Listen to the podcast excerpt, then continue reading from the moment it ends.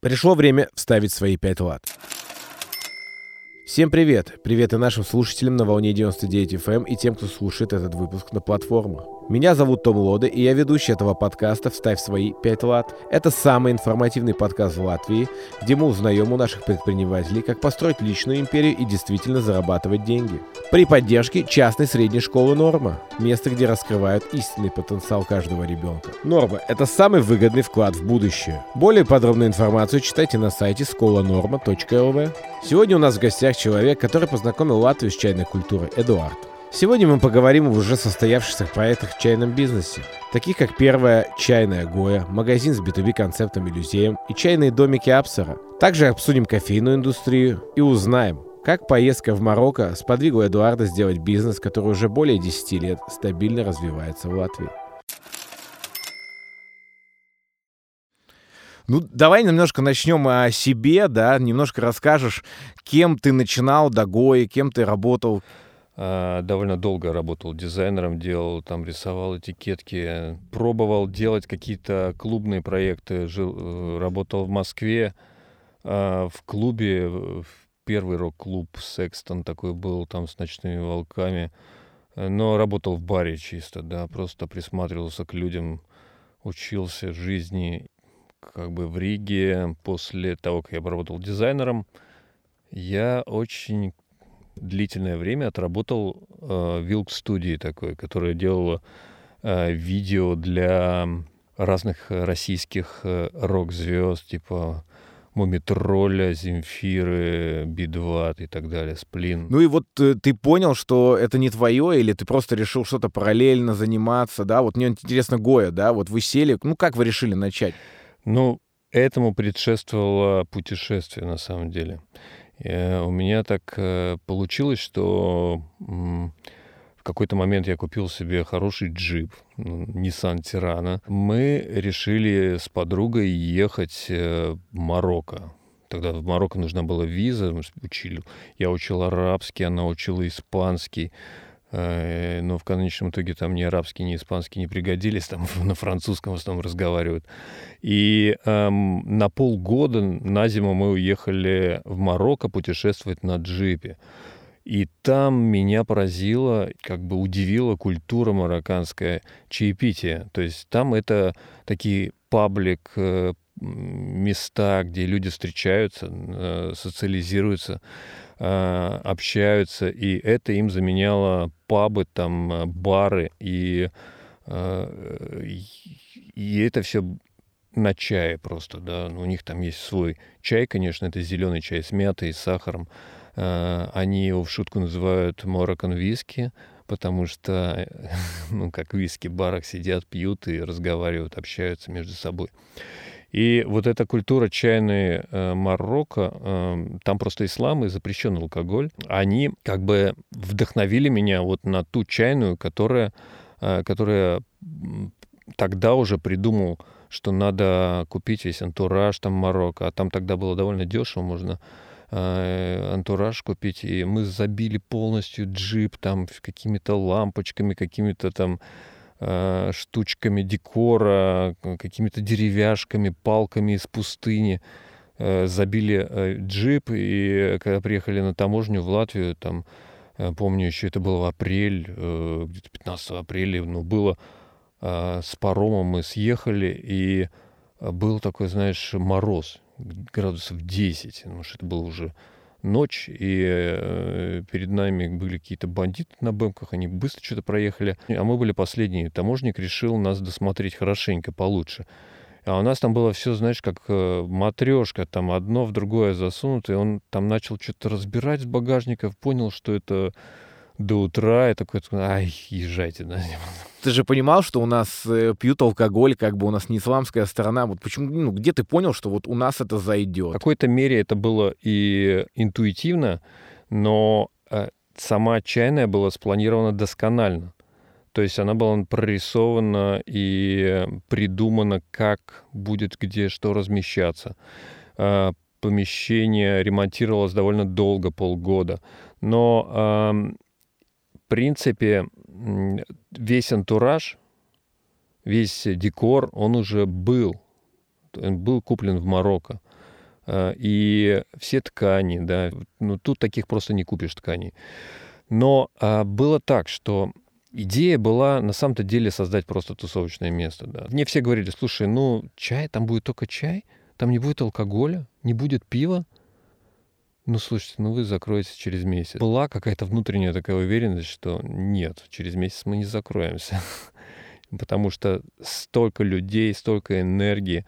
Сначала в проекте участвовали, ну, такие люди, которые в дальнейшем э, проявились как личности, да, каждый в своей какой-то профессии продвинулся. Я считаю, что проект состоялся не только финансово, но и как культовое место. Ну вот ты знаешь, я вот часто слышу от людей, кто открывает бизнес, вот все время на старте, да, вот окружение, да, насколько вот оно повлияло хорошо или плохо, потому что часто говорят, ну вот не стоит, не трать свои деньги, не надо начинать, ничего не получится, ты там потратишь деньги, заложишь квартиру. Ну вот часто бывает так, что ты сталкиваешься с негативом, когда ты хочешь что-то открыть, да, такие моменты, как они вот были при этом проекте? Конечно, всегда есть трение, да, подготовительные работы, которые ты делаешь довольно долго, да, которые, от которых ты устаешь, там ремонт, к примеру, да. Каждый, ну, по-своему это видит. Но это, как, знаешь, Тарковский, по-моему, в свое время описывал про кино, да, что у каждого в кино есть свое видение. Цель режиссера, чтобы его замысел довести до зрителя. И он должен перебороть, перетерпеть, пере, переиграть всех этих актеров, э, собрать их вместе и сделать так, чтобы его замысел дошел до зрителя. Надо посмотреть глазами того человека, который ну, высказывает какую-то критику. Потому что это надо учитывать всегда. Это те люди, которые приходят и в твой проект, да, и видят его как-то по-другому. Потому что когда ты варишься в этом супе, да, ты иногда не замечаешь каких-то простых вещей. Ты привыкаешь там к чему-то. И просто и не видишь. Поэтому это очень круто, что есть такие мнения, и с ними всегда надо считаться, да, посмотреть на свой бизнес глазами стороннего человека, принимать эту критику э, продуктивно, то есть воспринимать ее э, так, чтобы трансформировать ее в э, что-то полезное для себя. Но я так понимаю, что Гоя, она прожила сколько лет у вас? Она прожила пять лет. Она бы прожила и дольше, но просто по обстоятельствам, э, связанным не с нами, а с э, тем владельцем того здания, в котором она существовала. То есть он был категорически против этого места. И э, он решил для себя уже, что там его не будет. Э, вначале он поставил, решил высокую цену, но потом не получилось у него эта задумка, и он э, там хитростью нас выгнал. Ну а так вот в целом, ну, вот, наверное, ты когда уже прошел все это, ты да, сделал какие-то выводы, вот как себя защитить от таких владельцев, или ну от этого никак не защититься? А от этого никак, надо просто отпустить. Ну, а так вот было жалко, больно расставаться с этим местом или... Ну, это все-таки культовое место, столько сил потрачено, столько людей приходило. Но надо понять, что вообще ничего вечного не бывает. То есть э, хорошо, если долго у тебя это получается, но по большому счету надо, наверное, отпускать такие места и э, трансформировать их во что-то новое. Ну, знаешь, это как э, вообще с, наверное, с памятью, с этим багажом, да, ты вот э, представь, что ты будешь по всем таким э, моментам переживать, к примеру, да. Это как большой чемодан, в который ты кладешь эти кирпичи, кладешь, кладешь, кладешь. Ну что с тобой сделать? Ты потом дальше уже никуда не сможешь идти. Он тебе этот вес, э, который за тобой будет, он не даст тебе двигаться. Поэтому надо просто отпустить и э, идти дальше. Э, дальше ты пошел делать иллюзиум на мера, да, это чайная комната, началась с книжным магазином вместе. Ну вот оттуда, какие ключевые факторы успеха ты оттуда взял, которые, ну вот, перенес дальше в бизнес? Как бы что не стоило делать точно, где были ошибки какие-то? А, да, были ошибки, конечно, в Гое. То есть э, там были такие времена, что люди тратили деньги. Деньги были, до 2008 года денег было много, все тратили, тратили на их э, без... Э, раскидывались налево направо. Но в какой-то момент произошел кризис, деньги закончились, как раз проект закончился, и встал вопрос, какой должен быть новый проект. Мы долго думали про то, какой он должен быть. Открылся ну, конкурент быстрее нас, да, то есть, вернее, наш бывший менеджер, а, она решила открыть свою чайную. И у нее довольно неплохо получилось это. Она как бы переняла вот эти традиции Гои, да, сделала э, что-то похожее на эту чайную. Но мы поняли ошибку, не то что ошибку, а что то время Гои, оно прошло вместе с ней. И те роскошные интерьеры, да, те, та подача там бесподобная, да, этих чаев, там, люди стали экономить, люди стали пить чай дома. Но они не стали пить э, хуже чай, да. Они просто стали его пить дома. А это значит, им нужен был магазин. И именно такой магазин, где они могли покупать небольшое количество этого чая. И мы тогда ввели э, эту меру 25 грамм.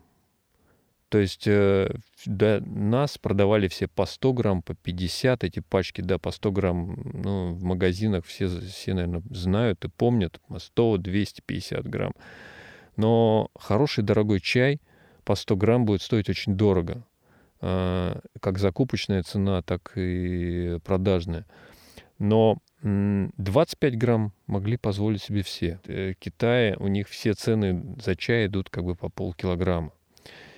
Но э, нет такой мерки, как 25 грамм. Вот. И нам пришлось эти блины продавать не целиком, да, а они такие, как, как блины и выглядят, да, они спрессованные, чай, э, пуэр. Приходилось сломать, продавать по 25 грамм.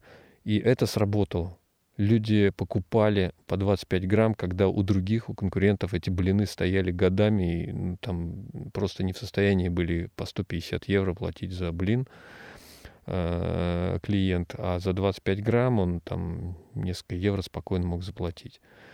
Вот. Э, это то, что мы вынесли, что продавать маленькими частями в кризисное время, это очень э, хорошая идея чайная культура, она, наверное, ну, была, да, она была всегда, но она вот послужил триггером русский рэп, когда там Баста начал говорить «чайный пьяниц». Как-то это стало более популярно, когда рэперы русские начали пить чай, заговорили об этом, и тогда молодежь уже тоже подтянулась, там, пробовать пуэр и так далее. Значит, захотели в этом разбираться. Но был же какой-то, да, толчок от этого? Или это, ну, капля в море? А, нет, это не капля в море, совсем не капля. То есть э, в тот момент э, как раз это была та капля, которая э, нас держала на плаву. Опять же, мы открыли Илузеум, вначале открыли магазин, и у нас не было много денег. Мы тоже после закрытия проекта ГОИ отправились путешествовать. Мы скооперировались э, с одним нашим знакомым. Он торговал книгами, а мы торговали чаем. И мы как бы решили, что надо открывать проект э, чай и книги. Помещение было на мер, оно было не очень большое. То есть вот этот первый зал, он совсем маленький, там часть того, что у нас осталось от э, Гоя проекта, какая-то мебель минимальная, мы использовали, но тем не менее очень много было сделано э, заново. Так как не было вложено много денег, там сами работали за стойкой, да, сами продавали этот чай, книги по очереди. Он работал по очереди. Мы большую часть магазина занимали книги. Меньшую занимал чай и посуда конечном итоге чая продавалась, э, львиная доля это продавался чай, и немного продавались книги. И очень быстро за счет как раз вот тех ребят, про которых ты говорил, да, про э, вот эти альбомы, которые стали популярны э, среди молодежи, э, они приходили и спрашивали очень конкретные три чая. Да пуэр, Э, что это еще было? Дехунпао Дехунпао. и Тигуани. И Тигуани, да. Ну, они как бы не хотели в нем разбираться. Скорее всего, просто они, это была маркетинговая составляющая русского. Русский рэп сделал продажи чая, можно так сказать так. Ну да, потому что даже многие не, не запоминали эти названия. Они просто приходили и говорили, слушайте, нам нужен чаек, который штырит. Ну, а так реально, ну, не сказать что он прям штырит. Да, есть такой там тонизирующий эффект, какой-то бодрящий эффект. Э, явно, наверное, ждали не того. Ну, на самом деле, э, если говорить откровенно, да, то чай, он для этого и существует, чтобы иметь эффект. Он изначально в Китае использовался как лечебная трава, а не как э, напиток, тот, который мы знаем, там, с сахаром, и, и с какими-то добавками, да. Вот есть там целевая аудитория твоя, которая уже разбирается в чае, которая приходит до чая. Но все-таки же было, наверное, желание все-таки как поклонника чая донести философию чая до людей, что вот надо это делать так, надо это делать красиво, со всей необходимой посудой. Ну, такой, знаешь, делать настоящее чаепитие, а не просто вот попил чай и ушел. Э, как ни странно, но по, э, по исследованиям, э, то есть чай, он принципе, э, один к одному кофе, да, в Латвии. То есть э, потребление кофе и чая, оно плюс-минус одинаково. Но насчет культуры, это всегда так было. Ну, есть масс-культура, а есть культура вот для тех, кто разбирается в этом.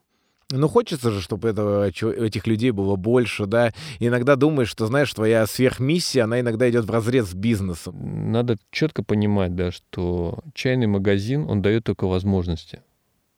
То есть ты сам уже берешь эту возможность или не берешь. Хочешь ты разбираться в этом или не хочешь. Навязывать никому ничего не навязывается. А, потому что даже у чая есть э, несколько стадий реализации. Первая стадия — это информация. Человек садится, читает, узнает об этом где-то. Вторая стадия — это он пришел, попробовал, понюхал, потрогал. То есть он должен познакомиться с этим уже на физическом плане. И третья стадия только то, что он покупает что-то. На каждой стадии не оказывается никакого давления.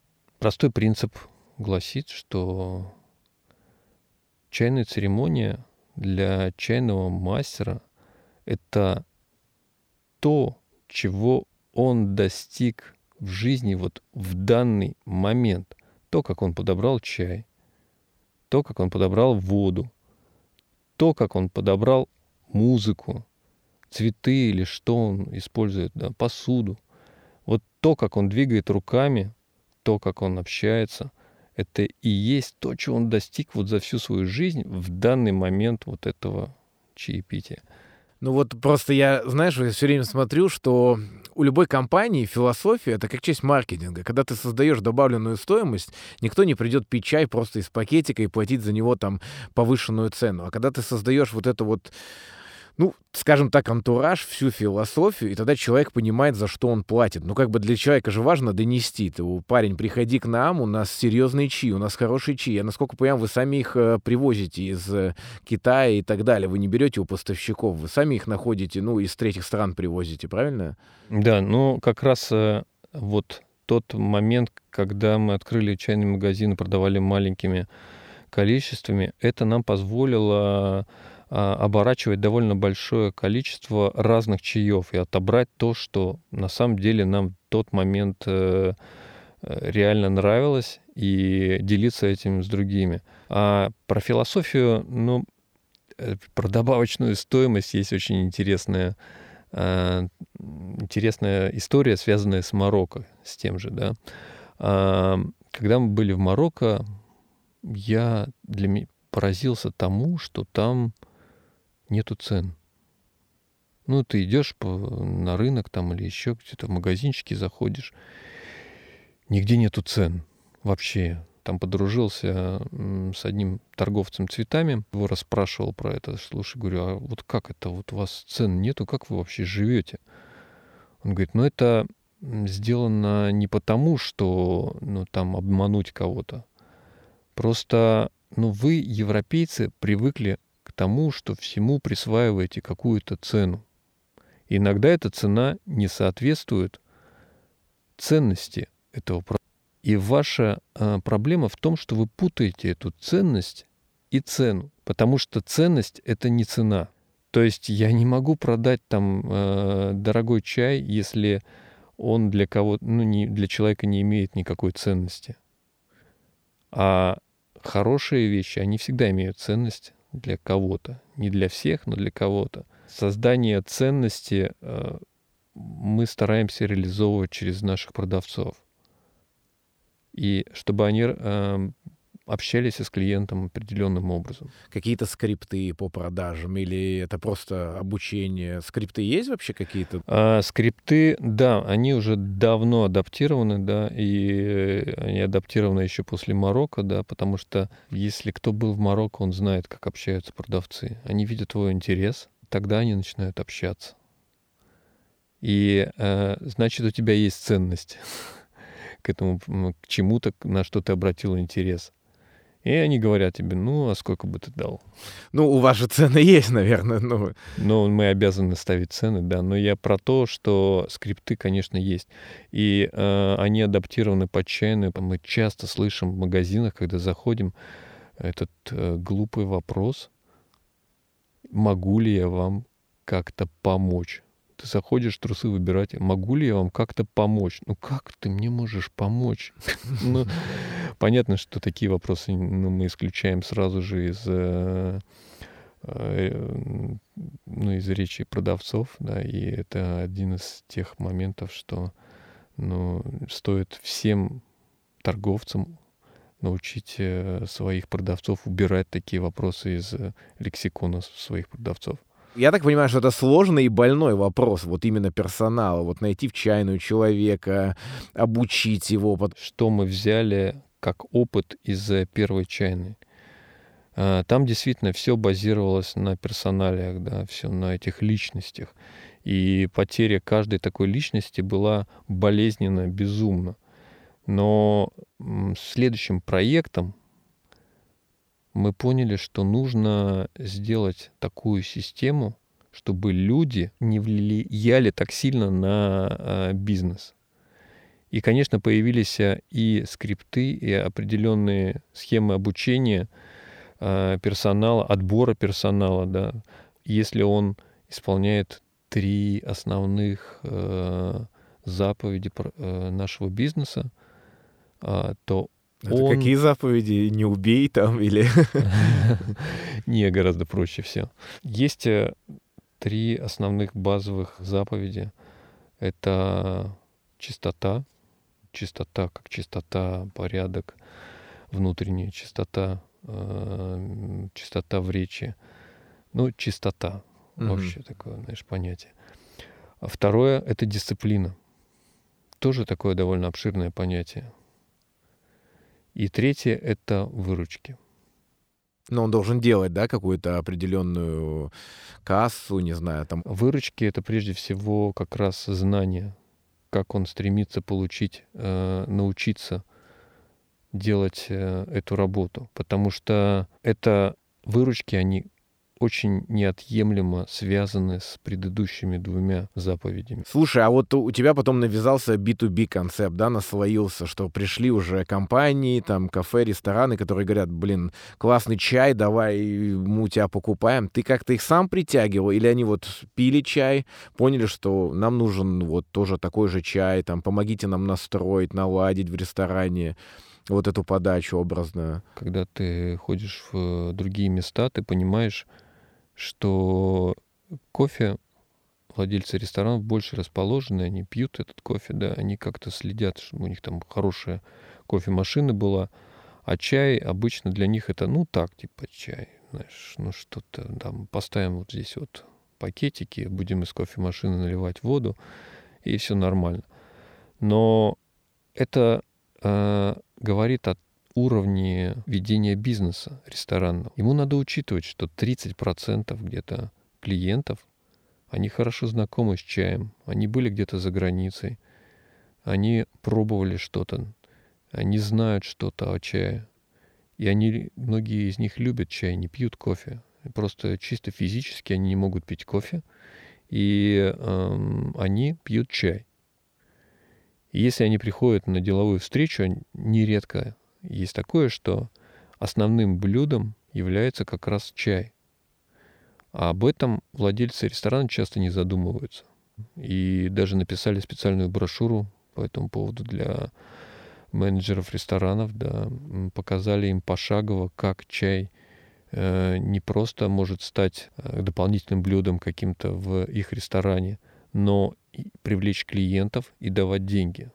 Идея очень проста, что так как есть люди, которые приходят э, и пьют чай, то чай э, может привлекать клиентов, потому что в другом ресторане нету такого, допустим, чая, такого качества. Там очень простой процесс. Если цена, то тоже связано с ценностью и ценой, да, что цена, которая поставлена в меню за чай, она не, до, не оправдывает ожидания того, кто берет этот чай, то, скорее всего, этот человек не будет больше брать этот чай у тебя никогда. И он перейдет в конечном итоге в другой ресторан, где похожий ассортимент еды, но чай гораздо лучше. И там будет проводить эти бизнес-встречи. Потому что если чай превосходит ожидания и превосходит ту цену, да, которая указана в меню, то есть это подача, наполнение, посуда. Если ты проводишь э, встречу и у тебя э, есть это все, и это превосходит ту цену, то возникает ценность, которая соответствует либо цене, либо ее превосходит эту цену. Ну а вот по итогу, какая часть сейчас заняла B2B, отношения вот иллюзиум чайные, да, розничная продажа и вот э, именно B2B концепт, вот сколько это пропорционально? Надо понимать такое, что объем большой, а маржинальность меньше обычно, потому что это оптовая продажа. Да, понятно. Ну, ты покупаешь чай по практически там с небольшой наценкой, но у себя ты его продаешь с там сотнями, тысячами процентами иногда. Просто обычно, когда уходишь в оптовые продажи, начинаешь сталкиваться с такими проблемами, что вот вроде у меня была в чайной хорошая маржинальность, мы продавали чуть, ну, небольшой объем чая, ну, именно по весу, да, ну, заработок был хороший. Потом мы пошли в B2B концепт, начинаем продавать, нужен склад, нужны большие поставки, мы немножко не справляемся. Вот как ты вот это пережил, вот этот вот начальный этап, знаешь, когда ты вот пошел в концепт и начался запросы большие, а, ну, наверное, не всегда можешь их обеспечить. А, надо понимать, что B2B — это тот концепт, который развивается да, постоянно. Но это все-таки услуга больше, чем товар. То есть э, пока мы ее не сильно развиваем, да, и потому что мы видим, мы отслеживаем рынок, и сейчас э, рынок в спаде такой, да, то есть, ну, наверное, ты заметил, что и э, из-за роста цен, да, из-за из кризиса ковидного, да, стало меньше ресторанов, стало меньше людей в ресторанах, да, и э, немножко такое есть, э, ну, сейчас летом чуть получше, да, но все-таки все перешло в такое, знаешь, э, онлайн больше, там, доставка и все такое. А чай онлайн это, ну, довольно сложно обеспечить, ну, ты имею в виду, э, заварил, ты не можешь подачу обеспечить онлайн. Я просто скажу, что это, ну, перспективно, и это сейчас, может быть, это не дает столько, сколько мы хотим. Но в дальнейшем я уверен, что это направление еще себя покажет. Да. А вот пойдем дальше. Вы открываете Страда в Старой Риге, и это уже кофейна, это совсем новый концепт. Ну вот, я понимаю, чаем уже прошли, там огонь и воду, и тут, получается, кофейня, новый бизнес, новый виток. Ну, на самом деле, до этого было еще кое-что, да, там пропустили кусочек. Там Давай было... вернемся. Да, было очень маленькое место, и недолго оно существовало. Это был просто эксперимент, э, как минимально можно попробовать э, вообще взять любое место, ткнуть э, просто пальцем куда-то. Какой-то маленькой улочки мы открыли. В центре? Ну, даже не в центре, там где-то в районе вокзала. То открыли там маленькую кофейню, и просто посмотрели, как это будет э, работать. Там был магазин и э, стоял кофейный аппарат, но тогда я ничего вообще о кофе не знал. Я просто решил попробовать, как это вообще ну, будет работать, не будет. Ну, не очень-то хорошо работало, честно скажу, да. Ну, ты потратил деньги, вложил в свой опыт, да, потерял их, соответственно. Не, кстати, там ничего особо не потеряли, да, потому что там особо-то терять ничего было. А, было так, что у нас был, ну, вдруг другой проект пришел. И пришел этот про- проект ТХЦ, mm-hmm. который, ну, был гораздо интереснее. Я узнал, что есть такая тема, как спешалти кофе. То есть это своего рода тоже церемония. Собирается такой средний балл, да, и э, максимальный балл это 100. Спешалти кофе начинается от 80. То есть вот то, что от 80 до 100, там 90 это уже очень хороший кофе. То есть это, ну, там он стоит всегда, ну, больше 100 евро, да, закупочная цена. Так вот, по сравнению с Италией, кофейной страной в Латвии очень много спешалти. Тем не менее, сам сектор очень узкий, потому что не так много разбирается, не так много пьет. Большинство все равно это мейнстрим пьет. Но вот а в ожиданиях, допустим, вот чайный бизнес, кофейный бизнес, что интереснее, что прибыльнее, что трудозатратнее? Знаешь, а с кофе я понял такую вещь, что это корпоративный бизнес, сетевой чем больше объем, тем дешевле это стоит. Поэтому себестоимость кружки для больших сетей, она уменьшается в геометрической прогрессии, чем для маленьких кофеин. Если маленькая кофейня даже не жарит, а покупает это тоже готовый обжаренный кофе, она переплачивает во много-много-много раз, чем если тот же Норвесен жарит для кофеинов этот кофе. Ну, я понимаю, с акцизом, да, есть какие-то тонкости, что в Литве обжаривать дешевле в плане акциза, нежели это делать в Латвии, что в акциз в Латвии уже на неготовую продукцию, а в Литве он только обкладывается акцизом уже как готовая продукция. Латвия очень специфическая страна для кофе. Это единственная страна в Европе, где есть акциз на кофе. Если ну, кто не знает, это э, вот теперь знаете, что вы всегда переплачиваете за кофе здесь, в Латвии.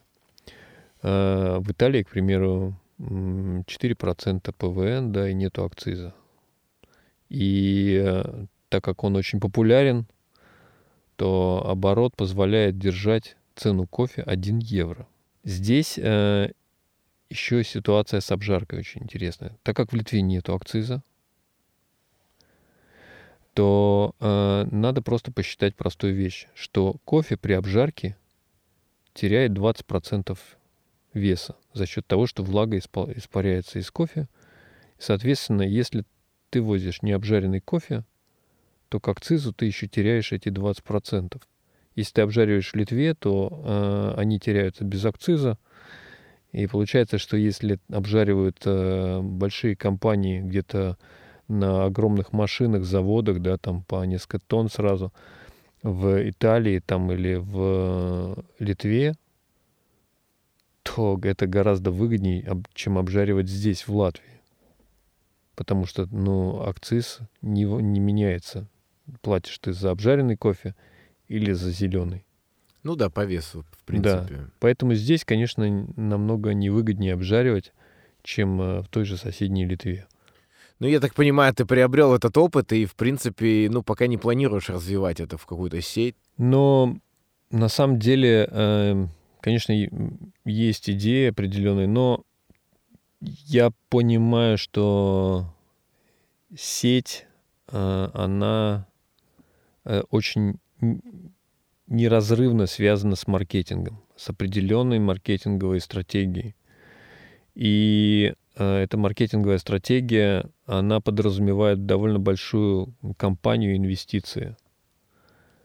Сейчас я заметил еще и такую вещь, что есть э, тенденция смены самого принципа торговли вообще кофе. Те старые кофейни, которые несколько лет назад еще функционировали, они потихонечку будут и отмирать, да, потому что у людей меняется немножко видение, ну, на, не только видение, а и стиль жизни, э, видение вообще самого потребления. Да, поэтому Я думаю, что даже в какой-то момент и кофеины совершенно сильно трансформируются. Да. Ну, вот мне еще всегда, знаешь, интересовал вопрос. Вот понятно, что кофе — это утренний продукт, дневной продукт, да, но тебе надо и вечером работать, да. Вот как продавать кофе вечером? Ну, вроде как перед сном пить кофе, такое вот, ну, все время у всех мышление, ну, не буду на ночь пить кофе, а то не буду спать. Вот как продавать, забивать вот эти часы, когда тебе надо продавать кофе, все равно ты же работаешь, там, я не знаю, до 10, тебе надо продавать кофе после 7, как это работает? Ну, э, да, это интересный вопрос, да, то есть действительно кофейни должны открываться рано и закрываться рано, но по тем, по тому, как они реально сейчас построены, да, потому что, ну, всегда видно, что там вечером в кофейне не такой поток, как э, утром э, в Италии. Там э, утром это кофейня после обеда это аперитиво. И это у них работает. И мне кажется, что если уж говорить о вот вечернем времени, да, то нужно приучать людей потихонечку к этому. Потому что но у нас другая культура, понимаешь, у нас, может быть, это и не, не будет работать. И эта культура отличается в корне от нашей. У нас вначале идут покушают, потом идут в бар пить пиво. Ну да. И потом уже ничего не могут дальше. И это, да, это довольно интересно, что совершенно отличие культур не позволяет кофейням сделать этот аперитиво ну, как бы добавить винный концепт, опять же, да. в кофейню. Но пойдем дальше. Сначала вы открывали Вассеру в Таллинас квартале. Это такое тусовочное место, максимально молодежное. Ну, наверное, средний возраст там 20-25 лет. Ну, вы туда переносите чайный концепт, и вот как оно, зачем он там, нужен он там, или потом вот это надо трансформировать, вот...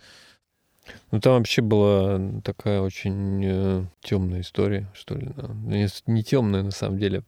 Просто этот квартал делал один наш э, Каспар, такой давний мой приятель. Мы его попросили э, отдать одно помещение под склад чая. Ну, потому что э, под склад там все склады были, да, там до этого.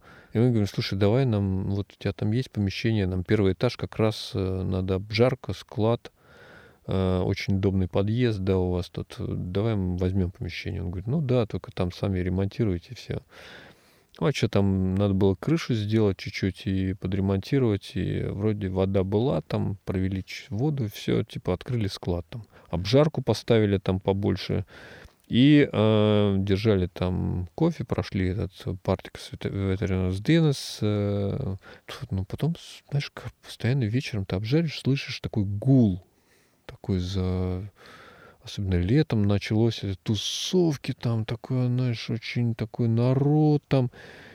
И, а, а когда ты слышишь этот вот э, гул этой публики, да, это вот квартальное такое, знаешь, э, шум такой, выходишь, и ты видишь, э, там поработал, выходишь, смотришь там вокруг там просто все какое-то такое веселье. Мы что-то как-то задумались. Слушай, может быть, э, как-то отремонтировать эти два помещения и что-то сделать. Но у Каспара были свои, своя какая-то видение на эти помещения. Он не хотел нам отдавать, но он сказал, ну, давайте приведите в порядок, да, а, чуть-чуть можно привести в порядок, мы даже поможем вам это сделать. Короче, мы там отремонтировали крышу, чтобы не текло хотя бы, э, проходя через эти помещения. И потом что-то как-то он там прошло время, он ничего там не делает. Говорим, слушай, давай мы сделаем там э, чайную.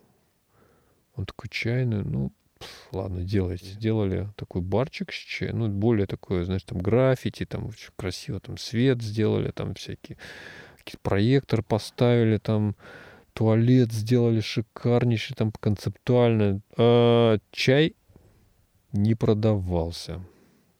Мы делали тусовки, там сделали маленький танцпол в одной из комнат.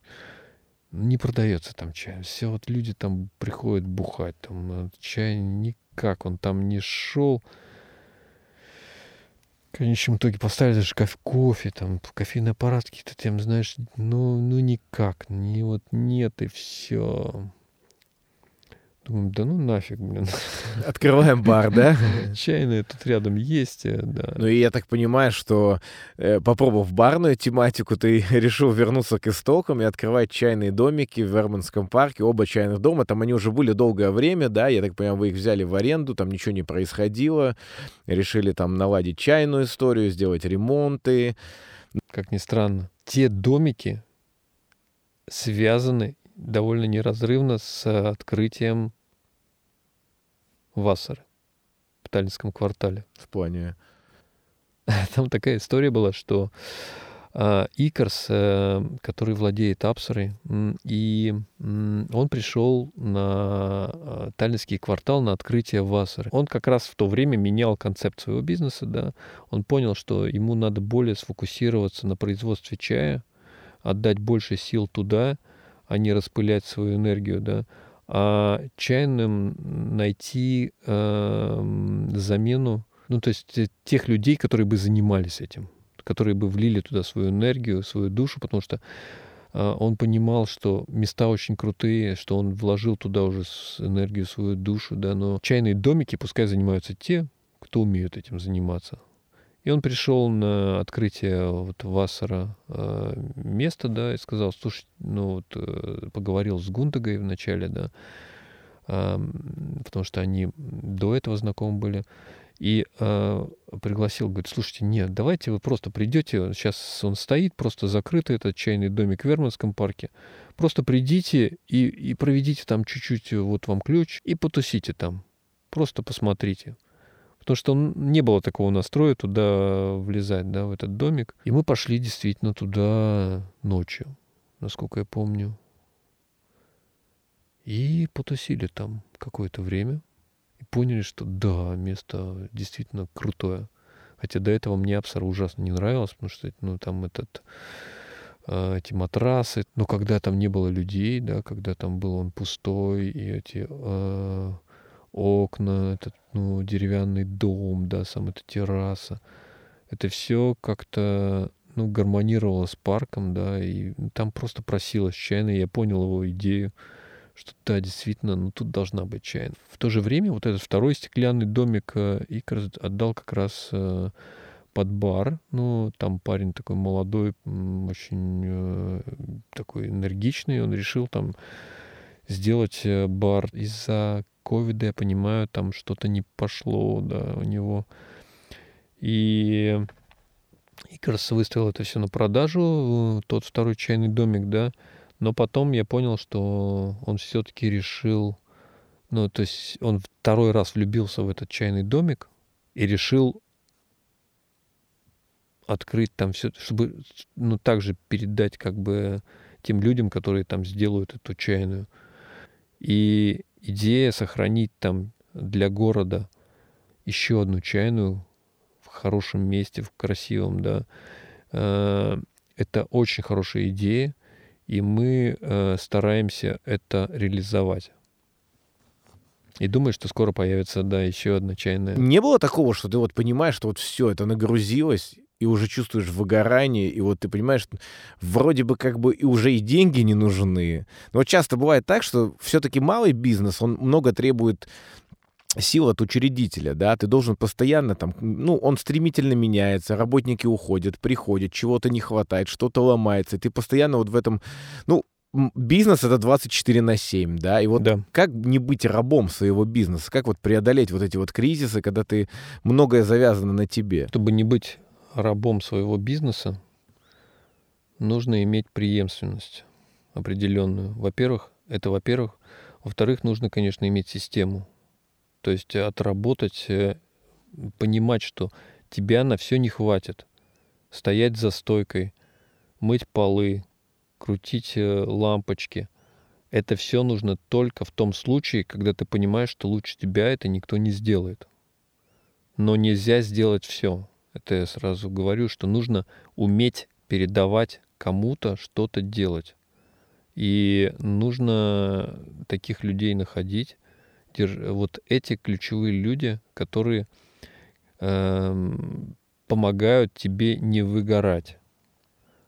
Потому что, ну, если ты будешь делать сам бухгалтерию, если ты будешь выполнять роль уборщика и сам готовить этот чай, да, вести склад, это, это невозможно. То есть нужно находить э, подходящих людей, давать им четкие как бы цели, во-первых, да, то есть цели очень важны, чтобы они понимали, куда движется вообще это все, э, к чему стремиться, потому что без цели, ну, не то что люди, да, там даже какие-то объекты могут двигаться ну, совершенно в хаотичном порядке.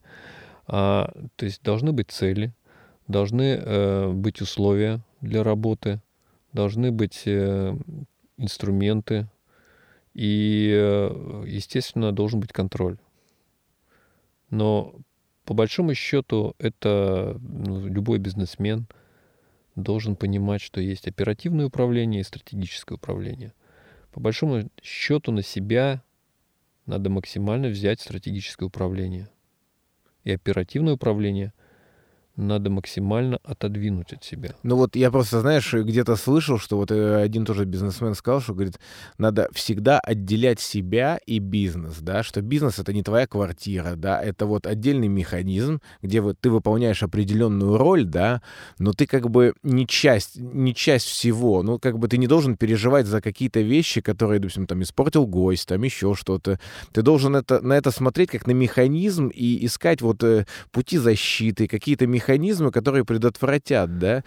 Надо постараться выстроить так систему, чтобы, во-первых, разборок было поменьше, а, во-вторых, э, чтобы эта система заполняла такие пробелы, да, которые появляются да, в этой системе.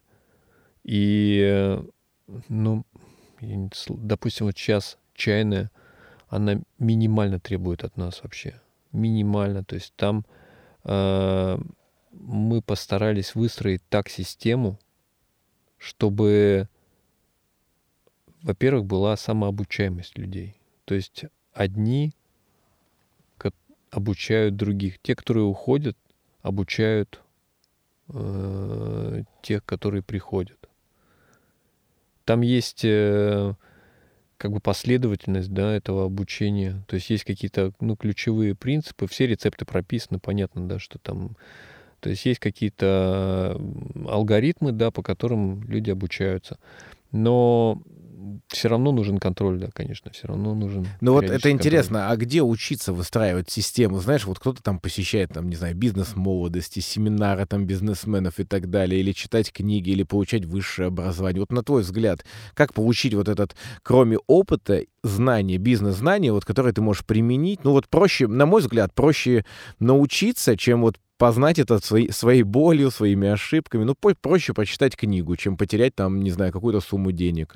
Не, ну, э, если ты бизнесмен, да, то, конечно, книги важны, да, то есть это обучение, то есть какие-то просто финансовая грамотность, да, там какие-то, ну, книжки, которые, ну, менеджмент, да, простейший, то тайм-менеджмент, ты должен освоить это, прочитать хотя бы, ну, азы, да, чтобы понимать процессы, да, как вести, э, как вести себя с людьми, да, разными, э, как э, планировать ресурсы, планировать свои ресурсы финансовые, свои временные вперед, как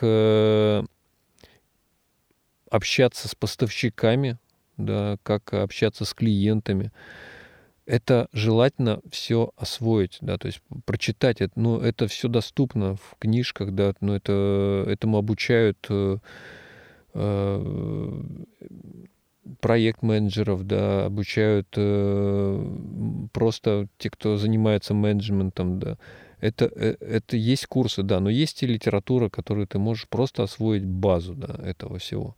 Потому что э, это все-таки любой малый бизнес э, часть большой экономики. И малый бизнес работает в сцепке с этой экономикой. И нужно, ну, как бы понимать, как функционирует эта экономика, чтобы твой бизнес тоже функционировал. Нужно понимать, как потоки денег двигаются, да, как закладывать эту прибыль изначально, чтобы э, в, как ее планировать заранее в каждый продукт, да, как, как, ты, как ты будешь, э, э, то есть строить эти бизнес-процессы. Потому что бизнес, постройка бизнес-процессов это и есть освобождение тебя в дальнейшем от э, вот этой рутины как раз. Ну, любая, да, бизнес-модель, это, знаешь, защищает от тебя от стрессов и так далее, потому что, ну, вот многие малый бизнес, вот насколько я сталкивался, да, это, знаешь, как езда на велосипеде. Съел, поехал, упал, встал, сел дальше и поехал. Я вот все время, ну, вот веду к тому, да, и со всеми вот общаюсь, я говорю, ну, надо строить модель, надо писать скрипты, надо брать из большого бизнеса, переносить в маленький, и только маленький бизнес может стать большим только тогда, когда будут переноситься, будут системы, будут бизнес бизнес-модели, будут бизнес-процессы, все будет прописано на бумаге, а не на словах. Вот у нас есть идея, мы ее рассказали на общем собрании, реализуйте. Ну, к сожалению, так это не работает. К сожалению, это всегда заканчивается тем, что ты сам стоишь за стойку и начинаешь как бы работать. Ну да, бизнес-модель это, это тоже относится к базе, да, то есть с бизнес-модели, можно сказать, Э, в бизнесе начинается все. И вот как защитить себя? Вот опыт ковида, как защитить себя дальше вот в таком бизнесе? Вот э, насчет защиты э, бизнеса это только самообразование за счет этого бизнеса. Есть такие факторы, которые ты предусмотреть просто физически не возможешь. Там война, к примеру, да. Ты просто, ну, даже не можешь э, представить, что такое может завтра случиться и все, и у тебя не будет бизнеса. Но то, что ты получил от этого бизнеса опыт и знания, это и есть твоя защита. Потому что те э, модели, которые ты получил, э, те, которые ты отработал, да, это, то, те знания, которые ты получил тот опыт, который получил, он ну, не просрется. Ну, это так и есть, потому что вот когда ты смотришь в целом, да, вот ты, как человек, как бизнесмен, ты отчасти же тоже хочешь быть счастливым, и в плане вот, вот это счастье, оно же не упирается в прибыли, оно упирается в твою жизнь. И вот что такое, ну вот есть вот это ключевая, ключевые усп- факторы успеха жизни, это отчасти и здоровье, да, это ресурс, ты можешь запомнить там, я не знаю, графики, посмотреть, насколько ты здоров, насколько хорошо ты живешь, сколько ты свободного времени уделяешь семье, да, и вот мне кажется, ну вот важно выстроить бизнес так, чтобы ты мог жить, и тебе это не, за, не забирало твое здоровье, здоровье, не забирала все твое время 24 на 7. Пока ты там молодой, да, тебе 20 лет, ты начинаешь бизнес, да, ты можешь посвятить, но потом уже надо понимать, что надо, ну, наверное, все-таки где-то страховаться, что-то откладывать, чтобы, ну, не остаться ни с чем и не остаться вот в этой постоянной рутинной работе. Вот как бы я вот так это вижу. Ну, есть еще и такое, да, доставляет ли тебе удовольствие сам процесс. Если доставляет удовольствие, то ты и живешь ты делаешь бизнес и живешь еще одновременно. И есть какие-то вещи, которые мне реально заставляют удовольствие э, в моем бизнесе. И я бы мог взять там работников, чтобы это сделать, да, я бы мог нанять там кого-то. Но я это делаю сам, потому что мне это доставляет удовольствие. То есть все помещения э, это мой дизайн. И мне это доставляет удовольствие. И я с удовольствием делаю какие-то элементы даже, да, сам своими руками, да, там могу сделать какую-то мебель потому что мне это нравится. Ну и вот такой в конце у нас, э, я так понимаю, традиционный блиц, да, такие быстрые вопросы, ну, с короткими ответами, да. Что в твоем случае лучше, потерпеть неудачу или не попробовать? Потерпеть неудачу. Даже если она болезненная, да? Конечно. Если бы ты мог изменить одну вещь в своем бизнесе в первые три месяца, что бы, ты, что бы это было? Побольше денег где-то достать на это. Больше вложиться, да? да? Ну, и, а насколько вот ты контролируешь все, что происходит в твоем бизнесе? Процентов на 50. Все же почему? Не хотелось бы на все 100? Или это просто невозможно? Невозможно. Ну, в принципе, было интересно. Спасибо за интервью я думаю, всем очень понравилось, был интересный опыт. Это всегда опыт, узнаем что-то новое, делимся. Спасибо, что пришел. Надеемся, не последний раз. Спасибо, что пригласил. Если вы предприниматель, бизнесмен и активно развиваете свой бизнес или только начали делать первые шаги, а главное, вы готовы поделиться своим опытом, пишите нам в Instagram at radio99, нижнее подчеркивание FM и становитесь гостем подкаста «Вставь свои 5 лат», где мы подробно обсуждаем то, о чем говорят только в закрытых кругах бизнес-индустрии, при поддержке частной средней школы «Норма», место, где раскрывают истинный потенциал каждого ребенка. «Норма» — это самый выгодный вклад в будущее. Более подробную информацию читайте на сайте сколаnorma.lv. Это был подкаст «Вставь свои 5 лат». Услышимся на следующей неделе. Не пропустите новый подкаст «Вставь свои 5 лат» в четверг в 19.00. С вами был Том Лоды. До встречи. Пока-пока.